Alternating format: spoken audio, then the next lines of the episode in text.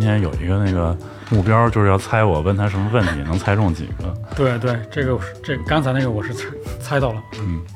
这个我这这这段我不会播，我剪了。没有，刚开始是这个事儿是这样的，就是，呃，我昨天问行程说有没有采访大纲，行程说有，然后我我说我能不能看，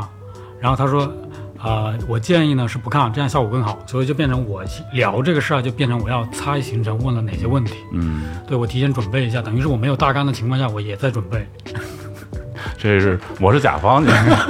对对对对，对，就我重新开始一下。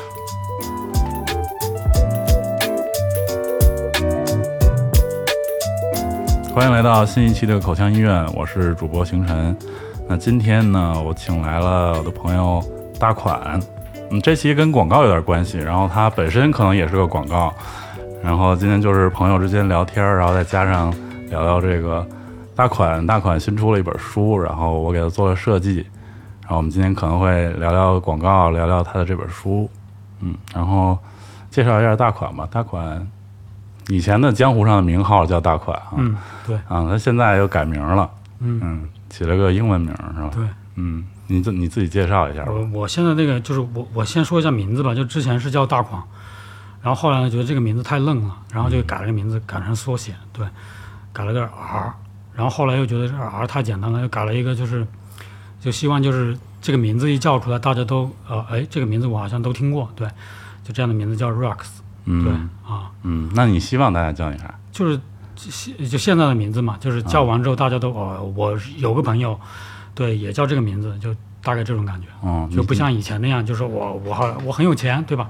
这没有意义，嗯不想出头了是吧？不想出头了，对哦，那那换一个名字叫 Rex 是吧啊啊，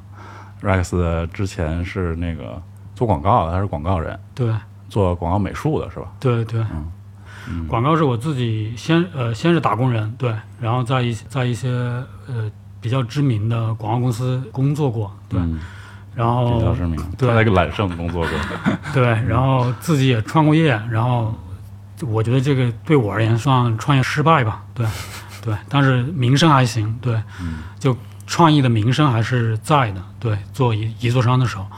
然后后来就退出了，一座山好像干了没几年吧？一座一座山可能一年一两年，嗯，对，那个时候就是我们刚做的时候，其实就是，呃，属于就是名声挺大，对，然后但实际营收一般，对，就是我们都不是那种就是擅长做服务的，对。啊、我天天跟客户撕逼是吧？也不也不是说跟客户不撕习逼，惯是吗？对，就是就是就是你还是因为你毕竟还是一个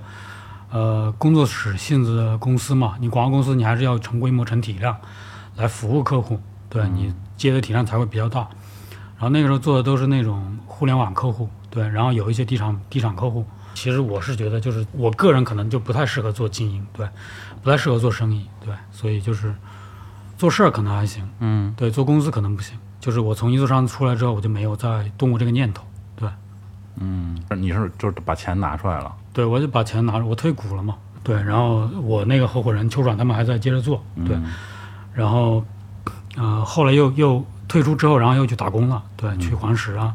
然后博文啊，对，就断断续续吧，就还是、嗯都包括到现在也在做一些广告广告上面的业务。对，嗯现在属于是独立，呃，对，就就就是自由的创作人。对，自自由的创作人，对，有一些项目会接，对，然后有一些想做的事儿要做，对，嗯就大概这么一个状态。嗯，主业是在家打游戏，对，主要是在家打游戏 和呃出去踢足球，对，跟跟那个跟跟跟你的合伙人，对，嗯跟理想啊、你这期到时候我写你的简介很难写， 对吧？啊对，是啊、哦，我其实开始不知道你是从哪上出来，知道你就是一从一座山是吧？啊一座山，对，咱们在微博上认识对，的，咱从微博上认识，就觉得这帮人挺有意思的。嗯对对对对，那个时候氛围比较好啊、哎，我其实特别怀念那时候那个那个环境、那时代啊，对真挺好的。在微博上，那时候你啊、彭源，还有什么卢涛，对，卢浩涛，的卢，还有那个刘志、广玉，他们当时都都特别活跃。对嗯对对，啊，我那时候还是还是小孩儿，刚毕业没多久是吧？一二年、一一年，然后那个就天天看你们在上面玩儿对吵吵 架，对吧？说是海海外利卡牛逼，海外利卡傻逼，对，对，我跟卢涛外合作过，你知道是吧？是那雕塑吗？对，那个装置装置对，那做是了跟他合作的吧？对就是那广州，广广睡睡在广州对，那广州那个天桥下面那对个天桥下面那个锥子，对对对吧？对然后你给做成床垫儿了，啊，对，做成一个床，然后摆摆在哪儿了？没有摆，本来是要在三里屯展的，然后他们觉得不合适，跟那个江南布衣合作，嗯，对，然影后响人品牌是吧？对对，影响人品牌，觉得这个东西就是太太愤青了吧，可能觉得嗯对。然后那个时候确实也就也就那样，对。最后就做了一些海报，对他们做了一些物料，然后送这样，嗯但实际上并没有展出， 就有一照片儿好像，有一照片，对，做成海报了，送了，嗯，对我还有呢，对，有个锥子，对，锥子我没有，锥子你没有，啊我就有海哦我报，我就我本来是打算，呃，送一些人的，但是送着送着，后来发现这都这玩意儿太沉了，我就送了几个，我就没 送了。运费比较贵。对，对，这个是我当时印象比较深的你的那个作品。嗯，对，还跟他做了一个色情海报。对对对对对对对对对对。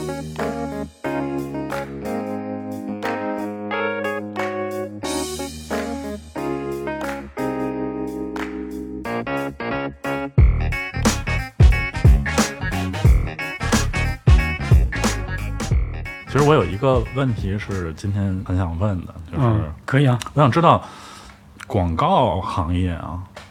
就因为你是广广告出身嘛，嗯嗯然后我是就设计工作室，就是比较比较学院派的那种、嗯，嗯对，呃设计师出身。嗯然后我想知道，就这两者之间有没有区别？就广告行业的人是怎么看待我们这种设计师？就是就比如说美院毕业，然后就看着广域他们这些设计，嗯然后长大的就去做设计的人，嗯，你们是怎么看我们这种？就觉得我们是一样的吗？还是说，就呃，是广告和和设计是有区别的吗？我觉得是有区别的。嗯，对，就是说，呃，像你们这种学院派的设计师出身的，做的东西呢，就是会让人家感觉更更严谨一点，就我的感觉啊。嗯严谨，然后更学院学院风一点，嗯然后、呃，就是不会那么的商业感。嗯然后做广告呢，就是纯商业，你知道，就是因为环境就是这样的嘛，对吧？就是你想想整个大的预算，就是你你上看综艺上面的贴片广告，然后电影前面的贴片广告，嗯包括呃。就是电视上播的那些广告，你会发现它其实就是很商业，因为它的目的就是要卖，嗯，对，所以它的它会非常让你知道，就是产生这个欲望，嗯对，嗯就是你购买的欲望。嗯然后设计师工作室，它形象是，我觉得是它逼格是，就是它的审美的高度会嗯稍微比广告要稍微高一点点，就是我的感觉，我个人的感觉是这样的，嗯嗯对，是因为它可能是你的你的呃文创的东艺术界，嗯然后会偏多一点客户，当然然后有一些商业的客户，然后有一些特别特别高端的客户，嗯他们审美的要求会相对要更高一点，嗯然后然后广告呢更大众，嗯对你们这个偏精英一点，嗯对这是有我的感觉，嗯，有可能。但但是其实其实我们做的东西目的也是客户要卖东西嘛。对，比如说我们会做一个包装，会做一个品牌形象，嗯，那他他的目的肯定也是为了销售嘛。对，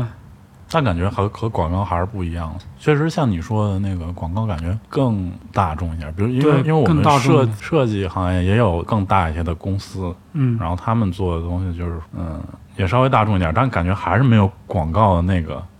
那么放，那么嗯，大。对。所以所以你觉得本质区别在于那个受众人群？就是你看，我们广告有一个，就是有一句特别有名的话嘛，叫“说人话嗯嗯”，就是你所有的沟通都要尽可能让对方听懂，嗯就是要让什么小学生听懂。嗯对，就是那就意味着你要把这个你要把这个门槛降得很低，嗯就你在沟通上沟通这个事儿，嗯而且它是有就是广告它是有生命，它生命很短嘛，哦它就几秒，它生命力非常非常短，就是也就是说这几秒我必须要想办想办法抓住你的注意力。嗯那你们做设计，可能就是它会有一些，就是包括你做书，或者是做一些店面的包装，嗯做一些做一些呃 VI VI，对，嗯那个它怕偏长期嘛，嗯啊它需要你花时间去来来理解、来阅读的。嗯那广告就是就是又短又快。嗯对，就嗯嗯它嗯，嗯我觉得这个是它啊的这个可能是一个很大的区别。对，主要是这个嗯对嗯这个这个嗯区别。嗯，我们之前有那个第二期的时候，那个丁凡他这么描述啊，他说品牌设计和广告可能区别在形式上，可能是有点像那个器乐跟声乐的区别，嗯就是说声乐我们可以把词唱出来，带着带着带着人声，嗯然后直接传递情绪，啊，这就是广告，嗯，它就是在很短的时间要把词说出来嘛，对对对，就像像歌曲。然后那个我们这种品牌设计呢，可能就像那个一个器乐，像一个交响，啊或嗯者什么东西，事情就是变得比较抽象了。嗯它也可以表达那个价值观，也可以表达情绪，嗯，但是它可能就是更更收敛，就是更在藏在后头对对啊。它可能是一个长期的、慢慢的一个给你的一个感受，对是，吧？嗯，你觉得你觉得这个说法是你可你认可？我认可，我认可。对，就是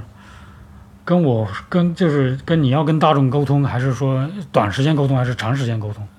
你的时间不一样，那就意味着你做的东西是不一样的。嗯嗯嗯嗯嗯。那那你觉得未来这这两个东西还是会长期有一个区别，是因为因为这个沟通的方式不一样？对，我觉得是沟通的方式，然后然后每一届会有一些变化，可能会有一些调整。嗯对，但是广告跟设计它本身，因为广告里面其实有设计嘛，但他们的任务跟你的任务也不一样，对吧？包括我也是设计出身，嗯但是我的任务跟你的任务也是不一样。嗯就是我们之前做，就我们在平面印平面媒体的时候，嗯就是那个时候是报纸上面做广告的时候是，我们会把所有的广告就是铺在地上，嗯，然然后看一眼能看到哪个？对，就是我们要做那个东西，然后里面的所有的技巧都是为那个服务的，就那一下，哦，对，就是这是我觉得这个是非常本质的，包括你如果是 TVC，其实也应该是这么来来嗯来比较着来看，你才会知道你那个创意到底合不合适。嗯，对，但是品牌设计如果是时间周周期长的话，你是不需要这么去来比较的，对吧？你只需要，哎，我的调性是这个，对，嗯，我们更多是看这个整个是不是能表达出来他那个客户想表达的东西，他他调性对不对，性格表达对不对，对，就是我们翻译的对不对，啊，就这种东西。但是当然我们也会就是比如贴在墙上去比较嗯，哪个东西，但但我们可能判断的更是呃哪个东西可能为了它更好延展，嗯，这个东西的完成度是不是够高啊、可能并没有那种特别直接的，我一秒钟要打动人的这个这个，嗯对。你看广告，我们广告也会讲延展嘛，但其实我觉得这个是一个伪命题，就是我今天就是你你品牌，你今天找我做，我做完之后可能做半年，对吧？下半年又是另外一个人做，嗯可能就是因为两个人完全的产出的内容是不一样的，嗯即便是同样的一个框架上面出来的东西，它其实是没有调性的，对。嗯，而且你的你的客群也是一直在变，嗯对你的，因为你的东西一直在卖嘛。嗯你如果是大品牌的话，你可能今可能今天你卖的那个东西是二十岁，可能未来的消费者是今天只有十岁，对，等他长到二十岁，你再卖给他的时候，那语境也完全不一样，嗯对吧？七零后、八零后、九零后、零零后，他们的语境是完全不一样的，嗯，这广告的反应是要更快一点。对，嗯但它它的变核心，我现在发现一个一个趋势吧，就是呃，很多品牌也不愿意再去找那个 f A 之类的广告公司去做，嗯有时候去找那种所谓创意热店嘛，嗯就是有些更小型的，嗯它介于广告公司和那个设计公司之间的一、嗯一一种存在。嗯然后有时候也会，比如就找工作室，嗯虽然可能做的内容不太一样，就不是纯广告了，嗯但是它在其中有一些是需要营销的东西在。嗯嗯，那比如说我做一个特殊款的包装或者特殊的形象，一个活动形象，它就是为了这一季的主题或者怎么样，它它这个节日之类嗯的，这其实也是一种广告吧。对。它现在是是有这个趋势吗？呃，其实其实我我我的理解啊，就是说，假如说我是品牌的话，我觉得这个可以换位思考，就是说，嗯我会尝试不同的，就是我假如说我今年的预算是两千万，或者是说五千万，对，我可以我会找不同的供应商来做我的服务。嗯假如说这个主题我今年是五二零，对吧？嗯那我可以找你做，嗯也可以找 f o A 的广告公司做，也可以找热电来做，一起来炒这个事儿嘛。嗯，然后我判断谁谁的反应会更好，对吧？？嗯嗯，就是我一定不会说我就要找 f o A，、哦我也不会说我就要找工作室，嗯对吧？我就看实际过程中，然后看哪个让我觉得，哎，这个确实是我想要的东西，或者是我想不到的。嗯，说白了，你那个东西能打能打动他嘛？你首先是你打动客户，嗯然后就你就能打动用户嘛？他们嗯市场部的人肯定是比较了解消费者的，嗯，对，嗯了解消费者的需求。他也他在找你之前，他也是了解你的，嗯，他知道你做过哪些东西，嗯对，做过哪些品牌，为什么要看案例什么这那的，他其实所有的他都了解。嗯对他找到你是觉得你能帮他把这个事儿做好。嗯对就是你 f o A 或者是工作室，你就就是你产出的质量，其实其实最后是就是跟你对接那个人判断你的质量，觉得你这个质量 OK，他就会跟你持续服务。嗯他他在服务的过程中发现，哎，质量好像跟我想的不一样。他跟 f o A 合作，那他如果是当时这帮人给他的服务并没有达到他的预期，那他可能就会转头就会跟朋友吐槽说，啊我操，这 f o A 什么什么水平，对吧？嗯嗯但是其实这个东西也不代表整体的 f o a 的水平，也不代表什么热电的水平，可能就是刚好嗯，就是这件事情，这件事情，这些人组成的这个单位，最小的这个单位产出的一起产出的这个东西，来判断这个东西，其实我是觉得它有一点片面，不科学啊。对，不科学。我们我们不要这么来判断，对，嗯，对，就是现在其实有种声音说是 f o A 在中国有点不行了，就是因为在中国的那个媒介什么的变化之类的，嗯一一些一些变化，比如社会环境的变化，嗯感觉 f o A 有点儿那个示威了。呃，这个我觉得，我觉得如果是我们看到这种新闻的时候，就是、嗯就是要警惕，你知道吗？嗯就是说，这种稿子是写这个人为什么写这种稿子，对他背后的动机是什么？嗯，就是他是他是受到了什么伤害，对吧？为什么要写这样的稿子？因为还是就是导到之前那个，人家把公司做那么大，肯定是有他过人之处，嗯对吧？嗯可能有的某某某些项目可能没有服务好，有一些不好的负面的反馈。那这个反馈其实我觉得没办法代表整个公司，对，嗯嗯是这样的。嗯当然这个跟他们的人员的这个什么呃筛选也可能有关系，对，嗯嗯，就所以本本质上它还是两件事情。它是两件事情。我觉得它不能就是说因为因为就好像就是我们观察一个人或者观察一个事儿都需要长线的来观察嘛，嗯对吧？？嗯，嗯等于说虽然那个 f A 啊，或者是某些广告公司有一些问题，但但但不代表整个行业是不行了之类的，对，对吧？因为因为嗯因为像广告和设计，其实最后都是寄生企业嘛，就我们寄生在一些企业上面，对对对对然后然后企业活得越好，我们就活得越好，嗯然后我们提我们我们给企业的养分更大，那我们就活得更好。嗯其实这是核心，我觉得对，嗯是互是互互相的一个东西。嗯，哎，那那为什么就是说，嗯，咱们说一个事儿吧。前前几天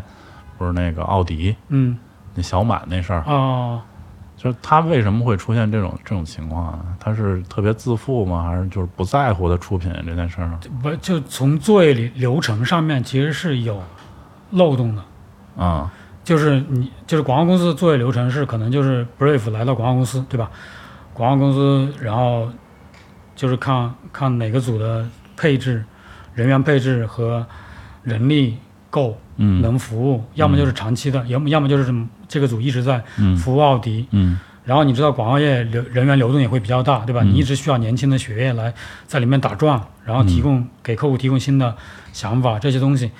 你正常作业你肯定会查资料，乱七八糟的。假他那个那个是哪个节气来着？呃，就是小满，啊，小马那个节气。嗯那他正常逻辑就是作业人员肯定会查一下小马的一些之前的创意，对，去年、前年、大前年、很多年前，对，包括我我之前做六幺八的时候，我就会把所有六幺八之前所有的东西，京东，然后天猫，所有的资料都会查一遍，包括呃刘强东、马马云他们嗯所有的，包括他们的传记我都会看，嗯就让他知道呃这个公司老板对这个企业的未来的判断。嗯嗯今天、呃，昨天、今天、明天大概什么样的？嗯你了解他之后，你再去给他做创意，肯定是准的，嗯对。嗯所以他们会查小马所有的东西，那有可能他会觉得，哎，这个这个画不错，改一改，然后先给客户提思路，客户一看，哎，这个还可以啊，就先按这个来吧。可能给他 A、B、C、D 几个选项，然后客户选了一个 C，先按这个来吧。嗯然后作业人员就开始去按这个东西来来完成，嗯对，那如果是资历比较浅的，他就会不知道这个东西应该怎么解决，他就会直，他他不知他觉得客户已经认了嘛，他就没原封不动就上去了，哦他可能版权意识都没有，你知道吧？哦，是，但凡有版权意识的，肯定都不会那么干。说白了就是，出现这种问题是，首先基层的作业人员是没有版权意识的，嗯对他不知道这个东西是有版权的，嗯他也不是就是你自己写的东西谁用了，你会不知道吗？你肯定知道嘛，对吧？嗯那可能就是客户那边也没有看到过，对吧？因为你、所有人都都有事儿嗯，要忙嘛，嗯嗯，那最后就变成这样了，就出街了。就是他不是有一层一层审批吗？这些人也都他没发可能就是也没看过呀，刚好啊，他要看过这个小马这个文案，那他肯定会说：“我操，这不是那个文案吗？”他肯定会说，嗯那他肯定是没看到，嗯对他可能也没见过，因为每个人的你时间是有限的，你不可能大面的把所有的信息嗯全都看了。嗯嗯嗯嗯对，嗯就是我们那个校对，我们不是校对很多次，嗯，包括到今天还有错别字嘛，对对对对，就是校对是没有止境的。哦啊嗯，所所以就是还是要看他这个人这个最最最下边这个分支的一个责任心、专业程度。呃，像我们其实广其实广告行业，我觉得就是说，呃，我刚开始做的时候其实也出过错，就是嗯你知道人在处理任何事情的时候，人是一定会出错的。对对对对对对，就是只要是人在做的，它不是机器在做，人就有，它是会出错的。嗯对，没有完美的人嘛，嗯对吧？那不是神吗？什么什么事儿都不出错，所以一定就是说，奥迪可能今年出完这事儿啊，这大家都很紧张，可能过一阵又会出一个错别字或怎么怎么着，对，嗯，就很正常。哦但是但是我觉得出错不可怕，就是出错之后你怎么来解决？嗯，怎么你的把流态流度流程变得更更合理？对，流程，包括你在你在这个事情上面的态度，就嗯还有做公关的嘛，嗯公关就专门干这个事儿的嘛。嗯就是你有什么一些不好的舆论，你怎么解决？这些都是，嗯，其实都是需，就是品牌需要这些服务的，嗯，就是其实这件事情也挺常见的。很常见。嗯嗯，对，就是可能这个事儿是因为刘德华，所以，假如说我上去讲，可能没让人看，对吧？啊，对，其实就是搞创作这类的工作，就算不主动的去抄袭，嗯嗯，刨去你刚才说的那种，就是先拿来一个用的这这个这个情况，嗯，就是你想避免撞车，其实也很难的，因为知识面是有限的。有可这能你觉得我想到了一个特别巧妙的东西，嗯，然后做出来，然后也出街了，但是你没有发现别人跟你其实很早就有一样的了，嗯，就是你没没有发现，对最后肯定会被别人爆出来，然后你抄袭。是是，这是有可能的。嗯对，你看，我看一些电影老电影，就特别老的那种黑白片，我发现他们讲故事，那个跟现代电影讲故事其实没什么区别，嗯就结构，嗯嗯，对结构这件事情，，对，包括你谈情感，谈那什么老少恋，嗯，我看我觉得这不是现代的事儿吗？以前都有，对，太阳底下没有新鲜事儿。对对对对，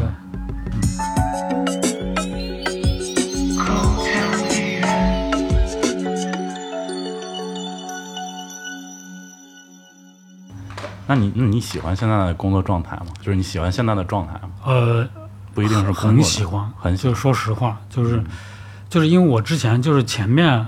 前面之前的状态呢，就是属于那种你知道广告公司就是经常熬夜加班嘛，对吧？嗯就很正常，你的时间是颠倒的。嗯然后现就是后来发现自己可能身体就是身体不适合再这么对再这么接着干了，也不能说是接着干，就是不能那么的投入进去做，嗯所以就是让自己在一个一个比较放松的状态，就是有点像半退休吧。对，有一部分的时间在做，剩下的部分在休息。嗯你看我现在气色就很好，对，嗯，是调整的，面色红润，嗯对对对，面色红润，对，调整的。所以所以才其实才有了这这个书，对对对才能出来。就是我之前是做就是美术出身，然后自己呢在做的过程中，也会偶尔写写标题，然后就觉得自己哎好像可以写这些东西，对，然后也会写一些故事，就这么一一路过来。然后去年吧，对，去年，呃，我从博文出来之后，然后有一段时间是我先是我觉得那个时候自己有点匮乏了，对，就像我之前可能觉得自己是一口井，然后这个井里面有水，然后突然有一天看见那个井里面是没有水的。嗯，啊，然后我就觉得这样下就不行，发现一具一具尸体。对对对，就就别别发现里面有一具尸体，就赶紧让那个水涨起来，嗯因为那个太丑丑陋了嘛。 然后，呃，我应该是看了两三个月的时时间的书，对，就就呃，那个契机呢，是因为我看《资治通鉴》，对《资治通鉴》，然后看了一些国学的书，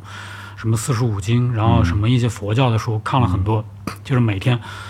早上起来吃完东西，然后就在我那个书桌上面，然后就看，可能看到有的时候看到下午一两点，嗯有的时候看到中午，嗯，对，这样持续大概两个月的时间吧，然后就觉得自己就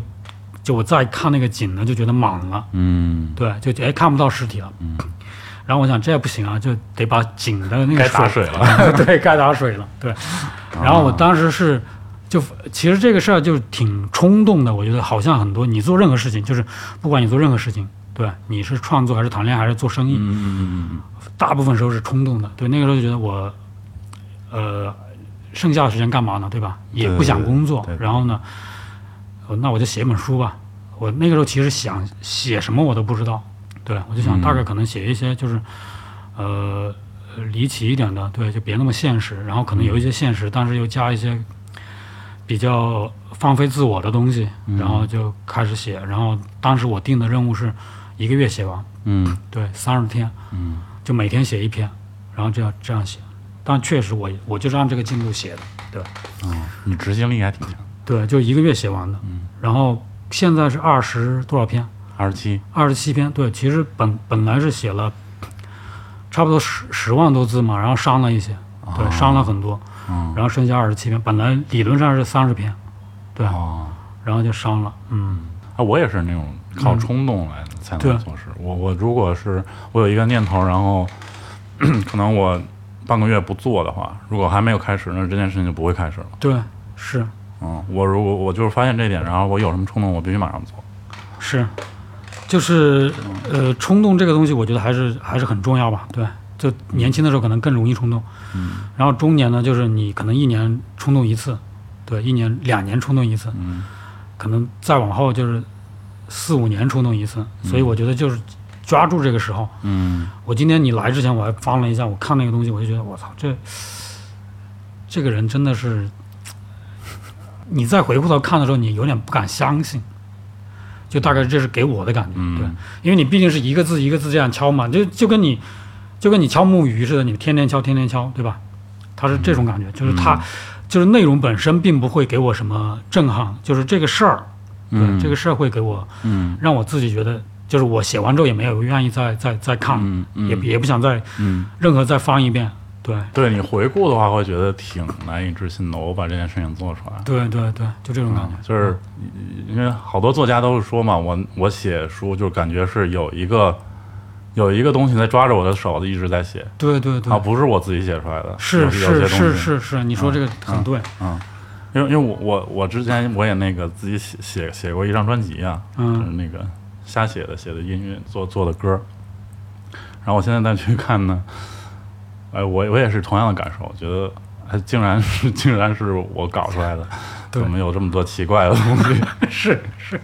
就这然个后感然后觉。竟然很短的时间就做完了。对对，然后我现在再再写首歌，真的费劲啊！费劲费劲。嗯对，，就是你当你有目的的时候去去做，特别难。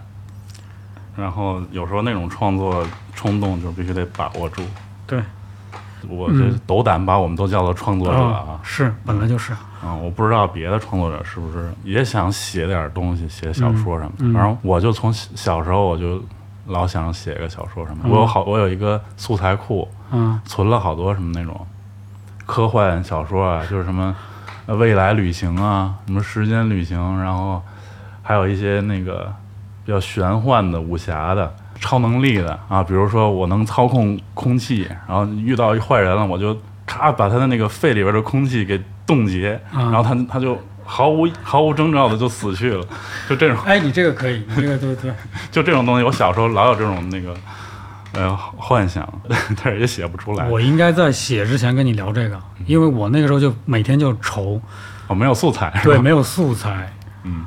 对，这个其实挺好的，就是里面有一篇我不是就是那个、那个、那个、啊，那个陨石，那个，对对对对，就是就是我就觉得我，就是我一定要写一个这个故事，前面其实这个点子就是四五天之前就有了，然后就先写别的，写到、写到我觉得差不多的时候，我就把它写进去了，对，就如果是有你这种空气杀人这种，我觉得也挺厉害的，对，我，还有我也不知道，就小时候还有那种那种点子，觉得想画成连环画啊，或者写成小说。对嗯，但是现在看起来好幼稚。嗯，我感觉可能可能这种东西，我得我也得退休了才能写。其实其实我觉得是对，就是你要想写的话，那个我我写的过程中，其实有中间有一段是坚持不了的，就是写我我在想聊这个书的时候，我觉得可以聊一下，就是写作关于写作本身，就是说那没就可以现在就可以聊，对现在就是就是没关系。就是在写聊，就是你在写的时候，其实就是当时有一个呃雨薇，就是他一个出版社的一个朋友，嗯就我跟他关系很好，他经常会他们出版社有一些书啊会送给我，我有点坚持不住的时候，我有天就跟他说这个事儿，他跟我说，他说，他说你啥也不用想，就一直写。嗯对我就前面可能三分之一的时候有点写不动的时候，就觉得我太太煎熬了，然后后面其实就是按他那个路子，嗯就是每天起来就写，嗯，对，然后这个事儿就后面再改嘛，你先写出来再说，嗯嗯然后这样其实是可以完成的，嗯，对嗯，这个方法其实这个方法其实是很多作家对。特别推崇的，就是说你每天早晨九点钟必须坐到书桌前，对对就是你必须得得打字对，啊、啊、你别管自己写了什么是啊、就把它变成一个日日常，对，那你就能写出东西。是是嗯，其实我就是按这个方法写的，对，这个挺实用的其，实别别的创作也是，对，尤尤其是我们做设计啊，嗯我们之前网站上就写一句话，那个就是一个叫查克·克罗斯的艺术家说的，呃，就是那句话是这个嗯，呃，灵感是业余爱好者的玩儿的是啊、我们这种专业的必须得出现，是就是必须得在那儿啊、你你得做事儿，就是说你你不能等灵感来了才开始工作啊。就是职业的话是不需要灵感的，对我们做广告也有这个说法，对对，就是你得把它变成你的一个日常，对变对成你的一个习惯，你不能总去等灵感。但但这个这个其实是有两派啊，嗯分两派人的嘛。对，嗯，搞就是服搞服装的容易讲灵感，对，其实有一些非常性格非常非常尖锐的性格特别突出的人，就愿意去靠灵感，嗯就是那种真的天分特别好。嗯，嗯，但其实他们也有灵感枯竭，他没说的东西就是他其实每天都在那儿去做这个工作，他才有灵感。对，嗯，他不是说我没灵感我就去钓鱼了，嗯也不是这样。介绍一下你这本书，嗯你这个书书名儿就特别奇怪，嗯，嗯，叫文本。对，文本后面，然后跟着他的名字，他他故意没写 Rex 注，对他就写文本 Rex。然后 开始我收到之后就感觉特别奇怪，以为是那个是个后缀， 文本没想到是名字， 对，以为是你这个人懒到不想起标题，就是嗯是默认的文本，嗯，但是这就是这就是它的这个特点，我觉得，对，就是名字的话，其实就是，呃，我我压根就没想，对，可以这么说，嗯，说明你是一个任性的人，对，就是一般你写完东西之后，总得有一个名字嘛，对吧？嗯什么霍乱时期的爱情，嗯对吧？嗯什么呃晚熟的人，嗯就是我觉得这个可能是我标题写多了，所以就不想写标题。然后想回归本质，对，想回归本质。然后就我觉得取什么名字啊，好像你内容好不好看跟名字也没什么关系。对，别人起名字都是为了好卖嘛，嗯，对，哎，你说这个这个，你看这个我就猜到了，嗯你肯定要问，就是说，呃，因为咱们之前交流过这个问题，嗯就是其实我写完之后，我我自己也想过这个问题，嗯就是有没有人就是好不好卖，嗯对然后呢有没有人有没有人愿意看，嗯然后有多少人愿意看。其实我发现就是，如果是有质量的读者的话，其实你真的不需要特别多，嗯就是懂你的，你可能嗯有个几个就嗯 OK 了，嗯对吧？嗯就譬如你，你就算一个，嗯那我觉得我这个我这个书就写的就挺值的。嗯然后就是有一些读完的，就是给我的反馈会让我觉得这个东西还是，呃，还行，对，就是没看的，那你你没法聊嘛，对吧？？嗯嗯然后关于好不好卖这个事儿，咱们不是定价上面咱们也聊过嘛，对吧？嗯嗯就是我可以我可以搞一个就是，呃，比较比较平民的价格，对，当然这个东这个东西就意味着就是，呃，但我不想这么干，嗯因为因为因为在我看来，就是可能是我的广告人的思维，因为你做所有的广告，其实就是在我们这行嘛，广告其实是花钱的，嗯就是你特别特别有钱的品牌，嗯有钱你才能做广告，没钱你没办法做广告，对吧？所以我们在就是我们在对待内容本身的时候是有成本的，对嗯，所以我就，而且这个事儿是我亲力亲为干的时候，我就发现这个事儿其实挺累的。然后我跟之前我之前没怎么跟出版社的人接触，跟呃偶尔有一些出版社的人接触之后，发现出版社其实真的不是很挣钱，啊，对对对对，就他们预算其实真的很低嗯，它不像广告预算那么高，对，什么几千万，对吧？几百万、几百万都算小的，嗯然后他们预算很低，做做内容、做设计，然后做一些推广、传播，其实预算很低。然后我就，其实我不太喜欢这种环境，我觉得这样他们其实其实其实作为作者，然后产出其实挺费劲的，嗯对我觉得他们应的内容应该是得到更高的认可，对。嗯嗯虽然我自己也买书，我自己你看我自己也买很多书嘛，嗯因为这个东西确实会让我觉得很有价值。然后写书的人也很辛苦，所以我就把它定价上，我们俩一起在聊的时候，定价上面其实也没有把它弄得很平民，嗯对，然后没那么亲民。嗯但是我觉得就是有几个能读懂就 OK 了，嗯对，并不是说希望有很多很多人来来看你那个东西，对。嗯，这个这个我觉得就跟跟你工作经历是有关系的，对对，我觉得这个确实是这个这个问题是我想过的，所以我就确实就是这么想的。为什么会你对它的价值判断是不一样的，对吧？嗯，以前的工作也不是做那种面向全社会的，对对就对，是呃广告是非常精准的，啊啊，就面向一个人群，对对，所以你会有这种就是打动一小部分人就够了，对在对想嗯对对，就是我还特别希望就是说，就是看完的能能交流一下，对，这样是更好的。嗯当然，我不是说需要一个大面的人来跟我交流，那样我觉得我呃对我受受不了。嗯，但你这么低调，没人找不到你，对对，就是怎么跟你交流我就是要低调一点，对那你应该在书后边留个邮箱，然后给你好像给你留言，是吧啊，到时候找你 对，然后你转交给我。你请把费用付一下。啊，他他这个书是这样的，他那个有一天我忘了是什么时候下午吧，还是晚上啊，Rex 呃发了一个朋友圈儿，他因为他平常很少发朋友圈儿，然后他发了个朋友圈儿是我自己写的一个小说，是吧？嗯嗯嗯嗯，就写完了是吧？嗯对，嗯然后我就啪我就点进去了，我我我特别感兴趣，就是就是朋友写的东西，然后尤其是他平时是啥都不发，然后突然发一个东西，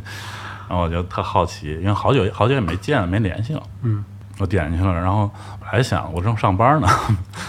本来想就是就是休息的时候看一看就完了，结果是是工作时间吗？对对，然后好像应该是下午下午嗯四五点钟的时候吧，然后我这一看， 一看就就就把他发的那一那一小段儿看完了。嗯你前面是发了多少篇？不是全部，发了、呃，几篇吧，对，我就觉得几。篇，嗯，应该是七篇或者八篇，我就全看完了。然后我就我就赶紧给他发一微信，追着他要，我说后边儿 啊，然后然后他他就那个很大方是吧？ 没有， 然后他就他就让我帮他找出版社，帮他出，啊 然后赶紧给他联系朋友什么的。哦，原来你联系出版社是想要全文 对，虽然后来后边也没没有没有没有帮上什么，中间就略过了吧。反正那个后来他就把全部都发给我了，我是我当晚就读完了。那个他他是应该是为了我把这个东西传到豆瓣上了， 啊，是吧？豆瓣对阅读传了一下嗯，传了一下，然后我然后在没两天我就把它下呃对下架了。对，嗯，幸亏我看得快，然后在下架之前看完了，然后我就我就跟他说，感觉我在读一些很著名的一些作家的作品，就是给给我同样的感受，就是给我看就这么我高的评价吗？对，就是我看完了你写的这个东西，有有就是有几篇，因为它是你你这个是断断续续的嘛，嗯不是不是一个连贯的故事，它是一些生活片段嘛。有一些作家那种短篇，就给我同样的感觉，嗯，就是可能因为我可能因为我看的少，所以有这么高的评价。嗯嗯，我第一次看完那个，就是那前面那几篇一小段儿，然后我就对其中的一篇特别感兴趣，就是第七篇，因为他的他的那个作品没有名字，那都是编号儿。好，得给大家解释。对我懒得起名字。哎，他他懒得起名字，然后就是他的那个 他的那个行文就是这样的，那个 一点儿，然后后边开始写正文，然后二 然后接着写，那个就就特别狂， 对然，后嗯就特别特别适合我这种性格，就对低调又狂。然后我就是对那个七，对那个第七篇，我看完之后我就特别感动，然后呃觉得是 KK 那篇，对，然后就觉得嗯很受触动吧，嗯，可能也是能能代入吧那种感觉。我读完了之后就，当时脑子里就觉得像是那个不是塞林格，嗯，塞林格是那个写《麦田里守望者》那哦个，我人，知道，嗯那他写过一一本书叫《九故事嗯》，就是九个短篇，它里边有一篇也是中间靠后的一篇叫那个为艾斯美而写，嗯嗯，那篇给我的感觉是一样的，我就是我读完你这个，然后我就能通感到当时我读那篇的时候那个感觉。感受，嗯那个感受，我就觉得很很温暖，很嗯舒服。嗯，虽然你们俩写的是完全呃不一样的，不太一样的那个内容，内容完全不一样，但是那个感受给我是一样的，我就很受触动。嗯，就所所以就是因为这个东西，我才能继续往下读下去。嗯，哎，不行，我得读一下这这一篇，我给大家念一念这篇。我靠，还挺长，其嗯，实。行，你念一下，嗯，你你歇会 儿。可以这篇这篇还挺长，哎，而且那个七是我特别喜欢的一个数字。是吧？嗯，那很巧，很巧我跟很你巧，说，真的就这个有时候有时候一切都是感觉感觉有有些有些注定，有些缘分在啊。就是为什么你你你写完了放在那儿，我正好在休息就点开了，有点神奇。但是确实前面就是因为比较熟、比较生，就是有点有点划水。嗯对，但是后面我就觉得，就是我自己看也是觉得后面会中后会好一点。对我自己自己的评价，对，嗯，哎，但我觉得前面划水的那些挺有意思的，是吧？就是有一些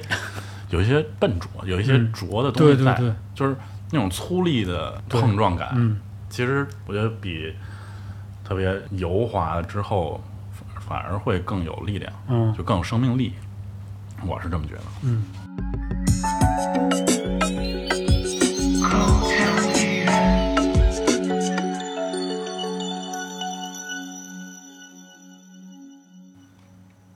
很早之前在伦敦住在 KK 在 Waterloo 的公寓，泰特美术馆也就几百米的距离。他上课的时候，我会去泰特溜达。除了看到我喜欢的法国艺术家马塞尔·杜尚的知名小便池泉，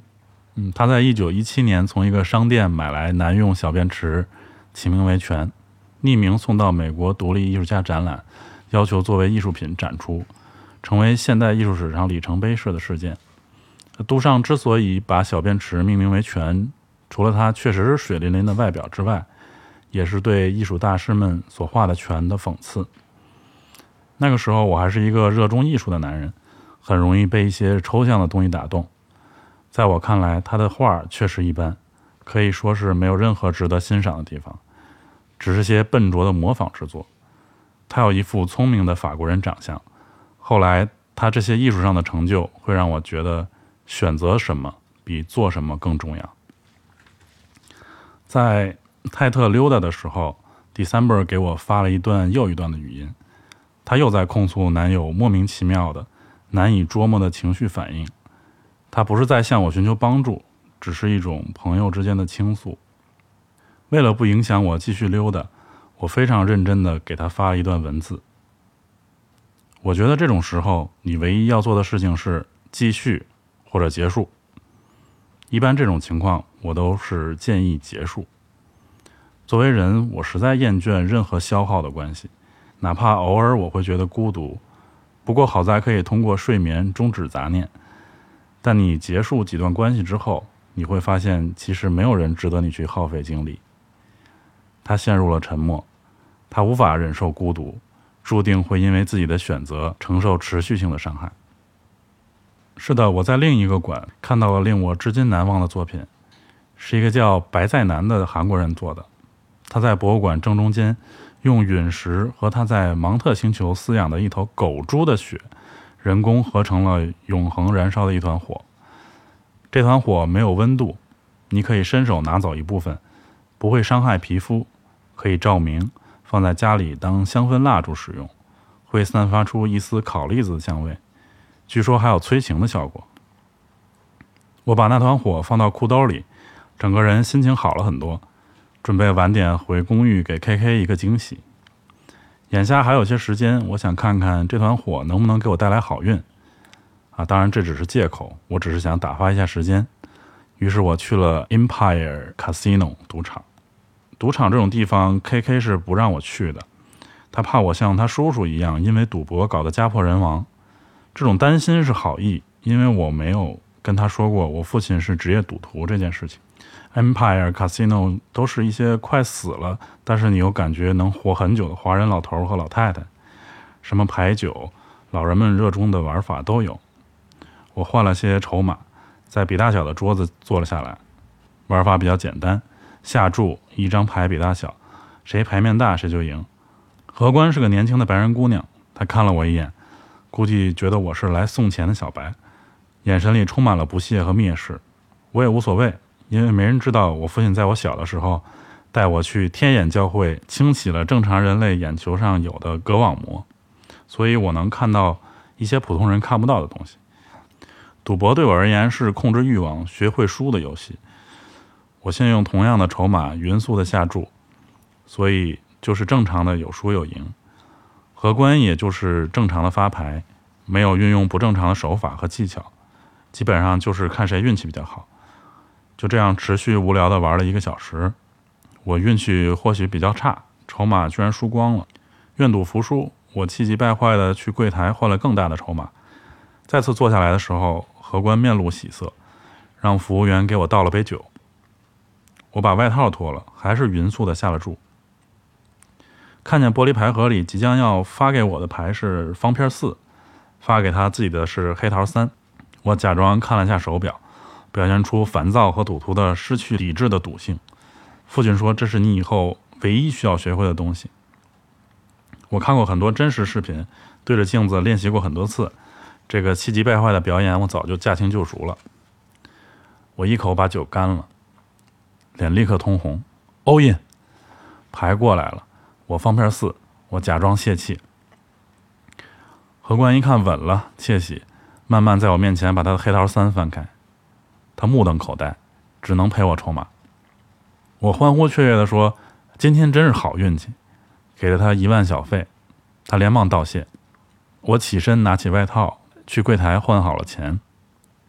赌场经理过来恭喜我的好运气。我从兜里把火拿出来给他展示，说这是 Tate 展出的这个作品，用陨石和芒特星球狗猪血合成的火焰给我带来的好运。经理说，呃，估计近期会有很多人带火去赌场赌钱。上次有个黑人啃着馒头赢了一赢了一大笔钱之后，赌场就出现了很多人一边啃着能带来好运的馒头，一边赌钱的局面。说完，我俩都乐了。离开了 Empire Casino 的时时候，天色已经不早了，KK 应该要下课回公寓了。在地铁里，想起了父亲在老家钓鱼时候他说过的话：“这个世界从来没有运气这个东西。”从 Waterloo 出站，向北穿过一条在修的小街，设备停放了很多，工人聚在一起喝着咖啡、休息、闲聊。再往里走五十米，是一个小型天主教堂，背后就是 KK 住的公寓。公寓西侧是个网球场，大门北侧是个五人制足球场。在房间里休息的时候，我经常看见有人在下面踢球，很想加入他们。可我这次来伦敦只是单纯的想看老朋友，没有带足球鞋，这是很遗憾的事情。在野球场和不同的人踢球是我的一个乐趣，在陌生的球场和陌生的人踢球，你可以迅速找到队友。在陌生人里面会有些聪明的人，看队友拿球、传球、打门一些细节，可以迅速了解所有人的踢法，找到可以信任的人，形成短暂的同盟关系，打入一些精彩的进球，赢下比赛。这绝对是非常开心的事情。嗯，毕竟这个世界上没有男人喜欢输，这大概就是足球的魅力吧。进了公寓，先坐三层电梯，穿过平台。这个平台是我偶尔下来抽烟的地方。十二月的伦敦过于冷，虽然公寓住满了人，但是我从未在抽烟的时候碰到任何人。到了另一端，然后坐电梯上十楼，幺零零三房，K K 已经回来了，他正在准备晚餐，看我回来没克制住，走过来紧紧地抱住我。今天咱们吃清蒸鲈鱼、红烧肉、鱼饼、空心菜。我把空心菜炒一下，咱们就可以吃了。桌上有咖啡，你去把外套脱了。他转身烧菜。好的，我给你带了个东西回来。我回屋里把外套脱了，然后出来在洗手池洗了手，拿起咖啡喝了一大口，放下杯子，把火焰拿出来，在他面前展示说：“送你的，合成火焰，没有燃点，你可以用手摸。”K K 虽然是见过世面的女人，但是她也没见过这玩意儿。她小心翼翼地摸了摸，我再想想把这家伙放在屋里的什么地方。她开心地接过来说，转身看了看，走到窗边的窗台上，远远可以看到伦敦眼的位置，把火放到窗台上。你看，我给他装饰了一下，他一把抱住我，然后亲了亲我，我好喜欢你啊！他甜甜地说。他总是对我这么温柔，像世间珍宝一样降临在我身边。虽然后面发生了很多不愉快的事情，但是这些真实的时刻始终伴随着我。吃饭的时候，他问我今天过得怎么样，除了去赌场的事情我没说，剩下的都概括性的说了一下。今天跨年呢，泰晤士河边会放烟花，咱们去楼顶露台看吧。好啊，这是咱俩第一次跨年呢，还可以许愿。你要许什么愿？我故意问。我不能说，说了就不灵了。他羞涩地说：“你不想知道我的吗？”我当然想，我想知道你所有的事情，但是我总感觉你有些秘密无法和我分享，有些事情不重要而已。我轻描淡写的说：“你看，你就是无法坦诚，你难道不怕？我感觉你对我有所隐瞒的时候，会胡思乱想吗？会夜不能寐吗？会忐忑不安吗？咱们今天开心一点好吗？”我看他情绪不安，只好转移话题。好吧，他被迫接受今天只能开心这个事实，毕竟是跨年，但是起码这是不错的主意。毕竟温柔的人会比较在意他人的感受，像我这样粗鄙的人只会自以为是。零点之前，我俩在屋里先喝了点儿。他是完全不能喝的体质，一滴酒就满脸通红，非常可爱。我也喝到微醺，然后上去了。露台居然站满了人，大家都异常兴奋。我感觉露台上站满了酒鬼，到处都是空的酒瓶。看来我们上来的有点晚。露台偶尔是我抽烟的地方，平时偶尔看到一两个人在上面戴着耳机看书、轻声交谈之类的，并没有见过这么多人。我俩一时无法适应融入。哦，今晚是跨年夜。突然，人群开始倒计时，十、九、八、七，大家开始欢呼，庆祝新年的到来。接下来，我看到一个个愿望从头人群的头顶浮现出来，希望奶奶的病情好转，明年把老婆孩子接过来，请上帝让我和老婆偷情的那个家伙可以死于车祸，安拉保佑我明年可以拿到工作签证。感谢主，钱已经够花了。我只希望自己活到一百岁。但愿我可以长更多的肌肉。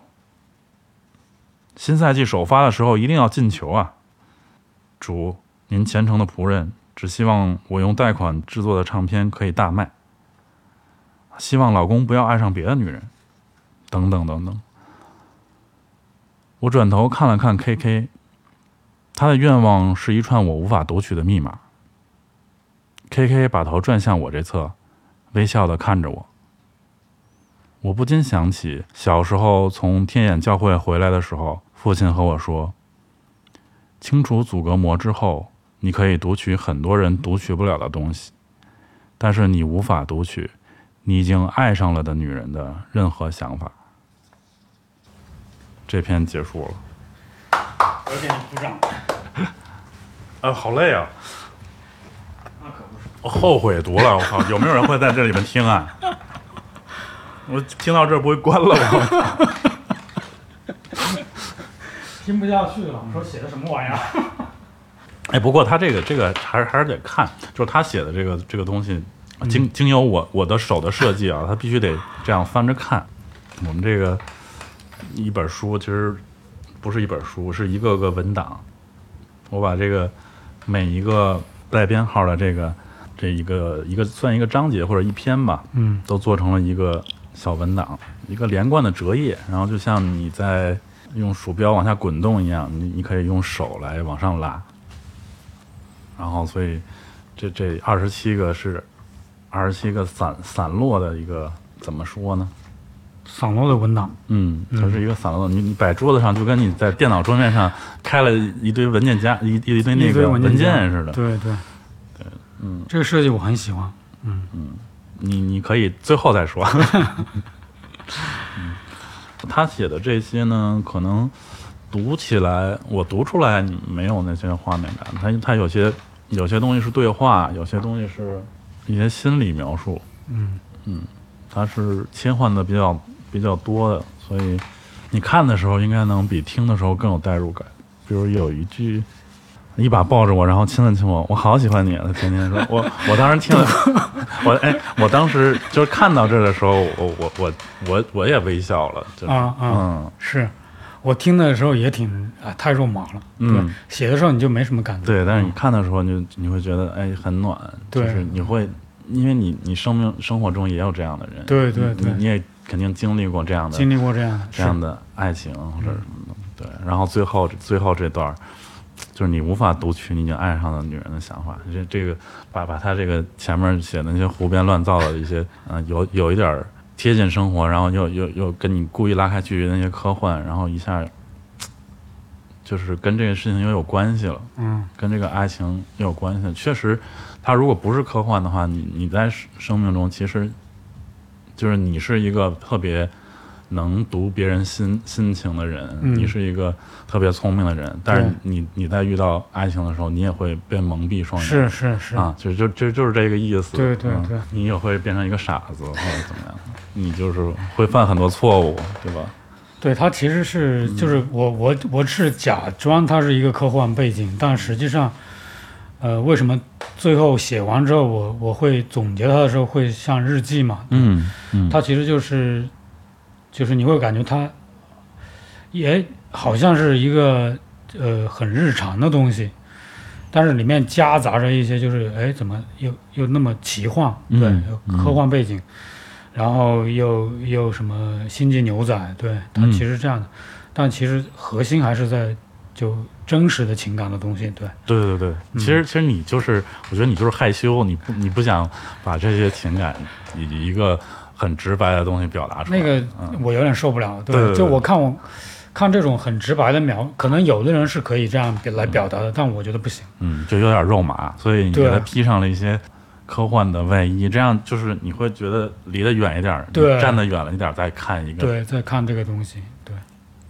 我我特别能理解这种嗯这种表达方式嗯，嗯，然后其实里边包含了很多，彪哥你你对家乡的一些这些感情啊，嗯对对父母的对，这种感情，就是都写的比较有距离感。嗯但是其实是一个特别温暖的嗯，小小书。对，就是不想让这个东西就是特别的，你感觉它又未来，然后但又很近，嗯对，其实这是我想要的感觉，嗯，对，因为你里边其实用了好多那个游戏啊、啊电影啊对什么的一些角色吧，对对，啊，还是有一些，比如说佛教的呀，或者哦是真实的一些啊还有吸血鬼啊日对本文化的、嗯西方文化都有。你对你你你你借借用了好多那种是，就是现成的一些大大众会看的文艺作品，然后你把它融到你这里边融到里面去啊，对然后去造成那个熟悉又陌生的那对个感对对对对，觉，好聪明啊，很聪明。不就就是这个是我呃，可能是我这样表达可能比较适合我，对。嗯然后有一些背景我还会去查一些科幻的资料，对、嗯我怕写的就是有点假，嗯对，就是要需要去一些数据支撑的时候，我我是真的会找，对。嗯，我怕这个东西写完之后就觉得很搞笑，怎么会有这样的东西？我不想有这样的东西。嗯嗯嗯嗯，你自己最喜最喜欢哪篇？啊这个问题想到了吗？对，呃，这个 问题我没想到，我没想到你会问这个问题。其实我我觉得我最喜欢就就是要说哪篇的话说不上，就是我最喜欢应该是，就是这个动机我是最喜欢的，对，哦我要完成这个事儿，嗯对我要写一本小说，这东西写的就是到底咋样先不管，但是这个动机我是到现在我都觉得这个这是最好的一个动机。对，你要说具体哪一篇，这个我没法说，确实是啊。嗯，但是有一些角色我是在写的过程中就是呃会喜欢上，嗯，，对，然后谁呢？比如哪个？就是我我要剧透吗？你一说了，别人也不知道。就是有一个角色叫任夏，嗯对，就是用陨石杀人那个，嗯一开始其实是就是没有感觉，因为那个时候我写的时候是这个人的性格特征我是不清晰的，嗯对，嗯然后包括他身边的朋友什么的都是不清晰的。我其实一开始在知道，就是你要陨石杀人，肯定背后有个人，对，然后有个有个什么动机，他背后的关系、社会关系是什么样子的。然后在写的写的过程中呢，还有一个犀牛人，就这两个角色，其实我是个人是比较喜欢的，嗯，对，嗯就是呃慢慢喜欢上的。对他可能到最后，因为我其实整个写完之后，呃，发现其实只开了个头，对吧？就是你像你说的，你说还想继续往下看，对是因为我给自己挖了一个巨大的坑。我写完之后发现，其实就写了个前言，对，对，后面就会变成一个巨大的坑。也就是说，呃，其实我现在写完这个书之后，在找一些就是日常生活的时候，也会去找一些素材。我觉得这个东西可以放到里面去，嗯就是有一些这样的积累。对，嗯现在其实我是在干这个事儿，嗯，然后又万一要再接着写呢，对吧？就是万一要填这个坑，那可能这个剧情怎么推进？其实已，其实我还没有动手，但是已经在想这个事儿了。对，嗯嗯嗯也就是说，你看完之后，你发现其实真的就刚开了个头。嗯嗯，嗯，一篇文章刚写了个第一段，确实是。看完之后想打人，然后现在猜你下一个问题，你猜啊？啊，不就是你先问完之后，看我有没有准备嘛？哦这是咱们俩的聊天聊天的那个，啊有点像高考，我在猜题。嗯嗯，行。那你你是为啥让我做设计来着？就是我肯定是写完之后，我肯定不会自己做设计，这个是我非常明确的。呃，等会儿有一个前提，开始想找出版社出版，后来又又想变成就是独立出版，是吧？对那是因为因为那个就出版社不会随便给一个一个呃，不知名的作家呃对出对书，对出对书，所以得自己先，嗯可能有一些群众基础之后，才会有有出版社给出，是这样。然后但是我又不信任那些互联网平台，对，啊嗯嗯就我就很很拧巴，对，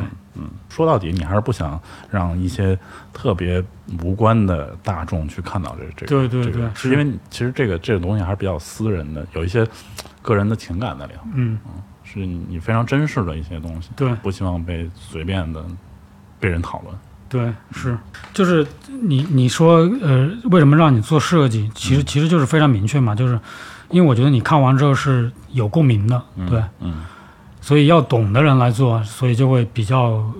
比较就是比较省事儿嘛。嗯，再加上你们工作室又是一些又是国内知名的工作室，所以其实最核心是前面是假的，最核心是你们是知名工作室，然后又做做什么马基了，然后这段是广告是吧？对，不这不段是广告，这是事实，这是事实。就我觉得这个咖位是对等的，哦，原来在这儿 呢，原来在这儿啊。 对对，所以所以找你做设计，嗯，嗯嗯，我也我也是挺想做的，就是特别主动的，有一些假装半推半就的，我就这样啊，我是用了一些计谋啊，半推半就的，没有啊计谋，其实最核心就是因为嗯你们做的客户太太好了，做的作品太好了，嗯对，因为比较信任，嗯，比较熟，就是我是觉得他这个，嗯，写的也很有很有意思，然后那个这个起名的方式啊，还有这个书的结构也也挺特别的，所以应该能做出一个比较好玩的，就是我想做的东西，所以所以就就很很高兴的就接了。那那你作为甲方评价一下这个这个设计？我作为甲方，就是你一开始给我看设计的时候，我就其实就是整个咱们沟通的过程中，我没有嗯呃，因为我本身是乙方嘛，嗯对吧？乙方出身，嗯就是我是不太喜欢甲方提意见，嗯对，就是我做、我做服务的时候，嗯因为因为是什么呢？就是说，呃，有的有的有的甲方确实提的意见很外行，对，而且我在换成甲方这个身份的时候，就是我会非常清晰的知道，就是说你在这个上面花的时间嗯和精力和那个找找的那些呃灵感，嗯对我我会觉得要要要尊重一下，对，嗯因为毕竟我没有做设计工作室，没出名嘛，对吧？ 那你做做那么好，那我肯定要信任你嘛，这是这是这是这是核心的嗯底层逻辑是这样的，所以就是会比较信任，然后嗯就是在沟通的过程中，对我基本没有提意见，嗯基本没有提意见，嗯然后确实是不是说我不想提意见，是确实这个东西是打动到我了，因为我知道你懂了，对，你是整个看完了嘛，嗯然后这你的元素啊，包括你的就是里面的一些东西，其实都是基于这个文本本身来的，嗯所以我没有任何理由提意见。对，并不是说我不想提意见，是我没有可以提的东西。嗯对，所以就是很顺很顺利，然后我自己也很喜欢，这是对。包括你自己后面来做那个做了，你你就就是我觉得那个成本太高了嘛。嗯外面那个那个这这个盒子叫什么？这个叫什么材亚质？亚克力的对，亚克力那个成本是多少钱来着？六十多块钱，对，然后我说这个我一个自出版做这么贵的盒子，嗯然后然后行程还是自己做了几十个，然后、嗯对说到时候好友啊送一送，对，所以是很爱这个我是能感觉到的，对，所以我觉得就是你能看到，然后你能做这本书，这是最大的缘分，嗯对，佛教里面讲这个嘛，对，对对对，我反正我觉得这个整个事情就是挺有缘分的，嗯对对对，就挺奇妙的。很奇妙，嗯对，然后就通过这件事儿，我和那个 o r e s 的那个关系也更更近了更。对嗯对，因为以前最早我们是微博认识的嘛，嗯然后就一些扯扯淡啊，然后他他就，然后我那时候还小孩儿嘛，然后他也带我去一些嗯美术界、 设计界名流的炉，聚会什么的啊。然后我我也我也跟个那个小跟班儿似的，也也不会聊天儿。 然后那个其实交集也不是特别多，嗯，嗯，对，就我跟嗯理想还踢踢球嘛，对对对对，就就大概是因为因为我是一个特别不擅长社交的人啊，我我没什么事情的时候，我不会主动找别人，嗯，对，因为他也是，所以对我所也以是所以我们那个两个人交流其实相敬如 宾。之前也特别少。现在是睡一 块儿了，搂着睡。现在是那个柏拉图什么柏拉图恋爱是吧？对，嗯，感谢你的这本书吧。嗯我是感谢你的设计，真的。就是说实话，就是说我后来我跟朋友还说嘛，就嗯是说，如果不是行程的话，我可能未必会有这个决心来来做这本书。对，哦对对，确实确实我也是，对你还是起到了就是我我推推着你做，对嗯对，就是有点像生孩子，对，把这孩子生出助来。我是助产士， 对，我就觉得，因为我是很喜欢这个作品的，嗯我觉得好的东西应该让一些就更多的人看到，嗯所以就是我就很很希望它能诞生，然后希望大家可以去看看他这本书，嗯对，我觉得就是非常感谢行程，促使我把这本书搞出来了。嗯然后，当然肯定还是虽然虽然那个调子是这样的，但是还是希望有人能看，对。然后嗯有一些不好的反馈也可以跟我们交流。对，有不好的反馈先跟我说，然后我就我就把你拉黑。嗯， 啊我们今天就聊到这儿，谢谢谢谢大款 Rex，那我们下期口腔医院再见，拜嗯行拜。拜拜拜拜，谢谢。 Ooh.